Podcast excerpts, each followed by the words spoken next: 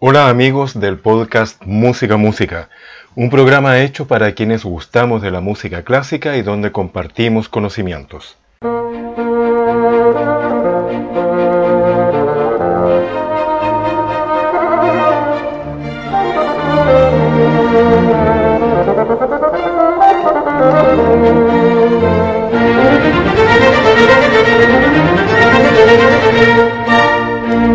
Te saluda Eugenio Santelice Fuentes, creador de este podcast, y te agradezco mucho por estar ahí para escuchar y enriquecernos con las obras de los grandes compositores y de sus intérpretes. En el programa de hoy vamos a dar un vistazo a los significados de las tonalidades en la música docta. Aprenderemos con algunos ejemplos lo que el compositor quiere comunicarnos al indicar que su obra comienza en re mayor o re menor, o en do mayor o en do menor. Sin olvidar que son temas subjetivos, la tonalidad es uno de los aspectos más importantes en la música y juega un papel fundamental en cómo la percibimos y cómo la sentimos.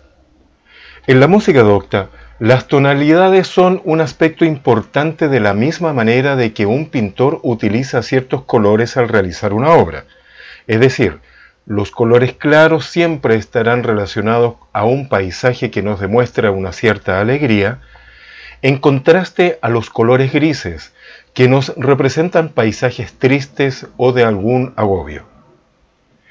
En una relación muy general, encontramos que en la música las tonalidades mayores equivalen a los colores claros y las tonalidades menores equivalen a colores oscuros. Recalco esto de la relación muy general, porque son cosas subjetivas y que se desarrollaron a través de los periodos musicales como también en las composiciones de los autores.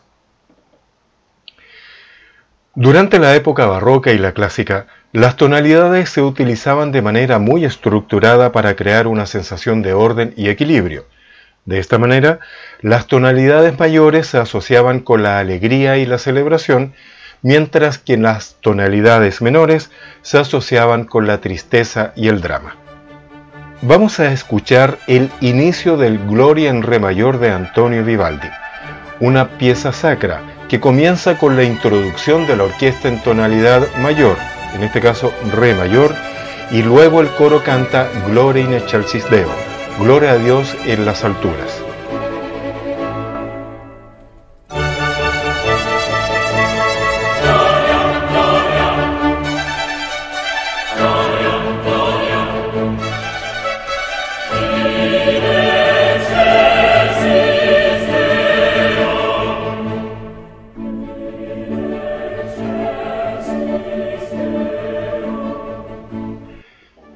Contraste con esta alegría, tenemos la pena y el dolor de la pérdida de un ser querido, que fue tan bien descrita por Frédéric Chopin en el tercer movimiento de la sonata para piano número 2 en si bemol menor del opus 35. Esta es la famosa marcha fúnebre que es lúgubre, emocionante y solemne.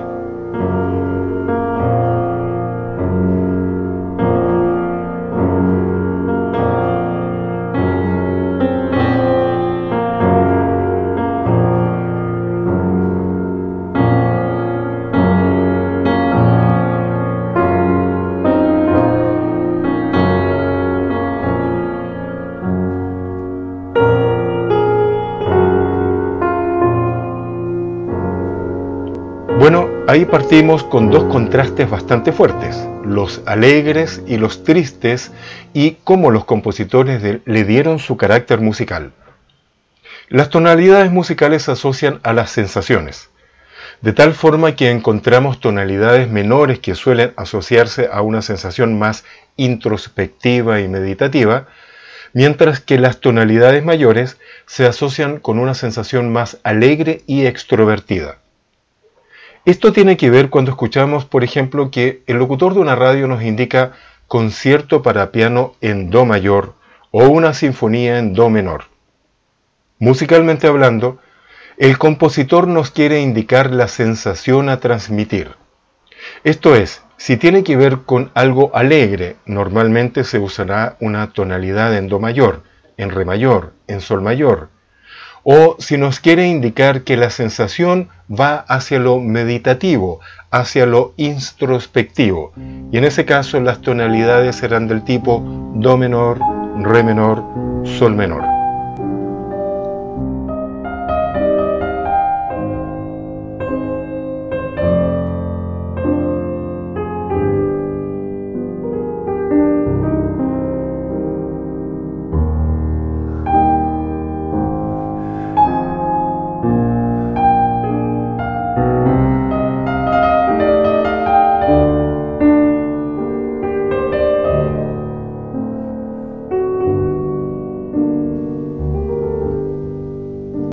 Ahí estábamos escuchando justamente un trozo del nocturno en Do menor del opus 48 número 1 de Frédéric Chopin, una música introspectiva. Los compositores utilizan la tonalidad de manera consciente al componer su música, porque la elección de una tonalidad en particular puede ser una forma de reflejar el mensaje o la emoción que quieren transmitir en su obra. También pueden elegir una tonalidad para complementar o contrarrestar otras partes de la pieza, como los arreglos instrumentales o las letras de las canciones. En la música docta, los cambios de tonalidad pueden utilizarse para marcar los cambios en la trama o en la emoción de la pieza. Por ejemplo, un cambio de tonalidad puede indicar un cambio en la dirección de la música, un cambio en la atmósfera o una resolución de un conflicto musical. A modo de ejemplo de lo que es un cambio de atmósfera, vamos a escuchar un trocito del famoso poema sinfónico El Moldava del compositor checo Bedřich Smetana. La obra representa el viaje del río Moldava desde su inicio en las montañas con los deshielos y las caídas gotita a gotita que son tocadas por el pizzicato de los violines y que en la melodía que van tomando cuerpo y baja hasta llegar al mar se encuentran con distintos paisajes que van descritos en la pieza musical. En esta parte, la música nos representa una cacería. Cuando ya se ha presentado el tema completo desde el nacimiento del río, este pasa por un sector donde hay una cacería y que musicalmente se representa destacando el sonido de los bronces, mientras los violines representan el correr del agua río abajo.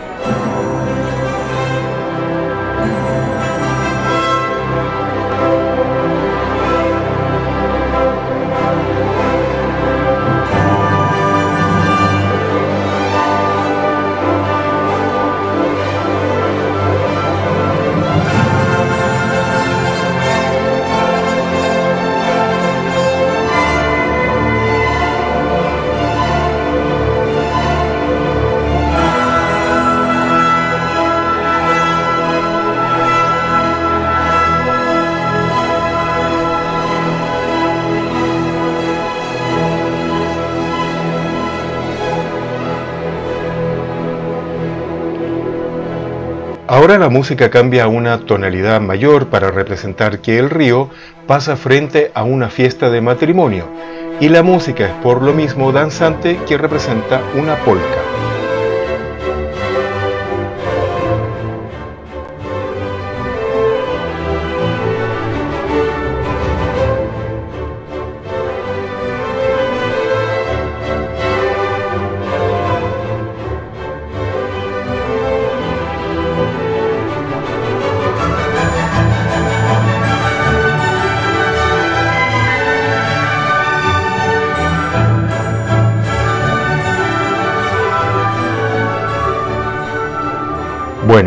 El río sigue su curso y ya deja atrás la fiesta de matrimonio.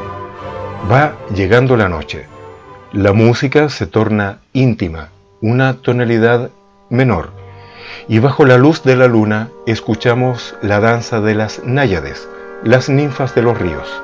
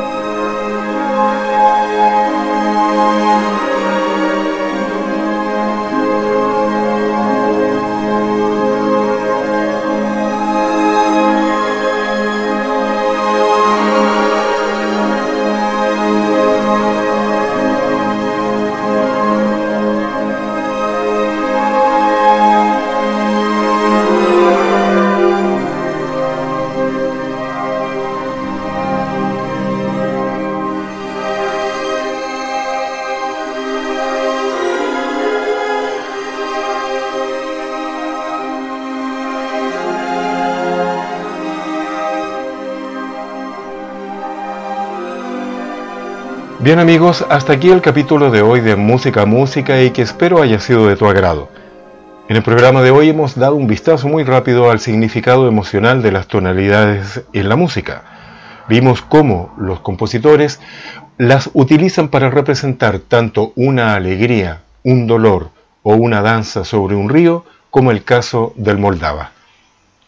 Te pido que puedas compartir con tus amigos y conocidos que gusten de la música clásica y hacer crecer esta comunidad para escuchar y enriquecernos con las obras de los grandes compositores y de sus intérpretes.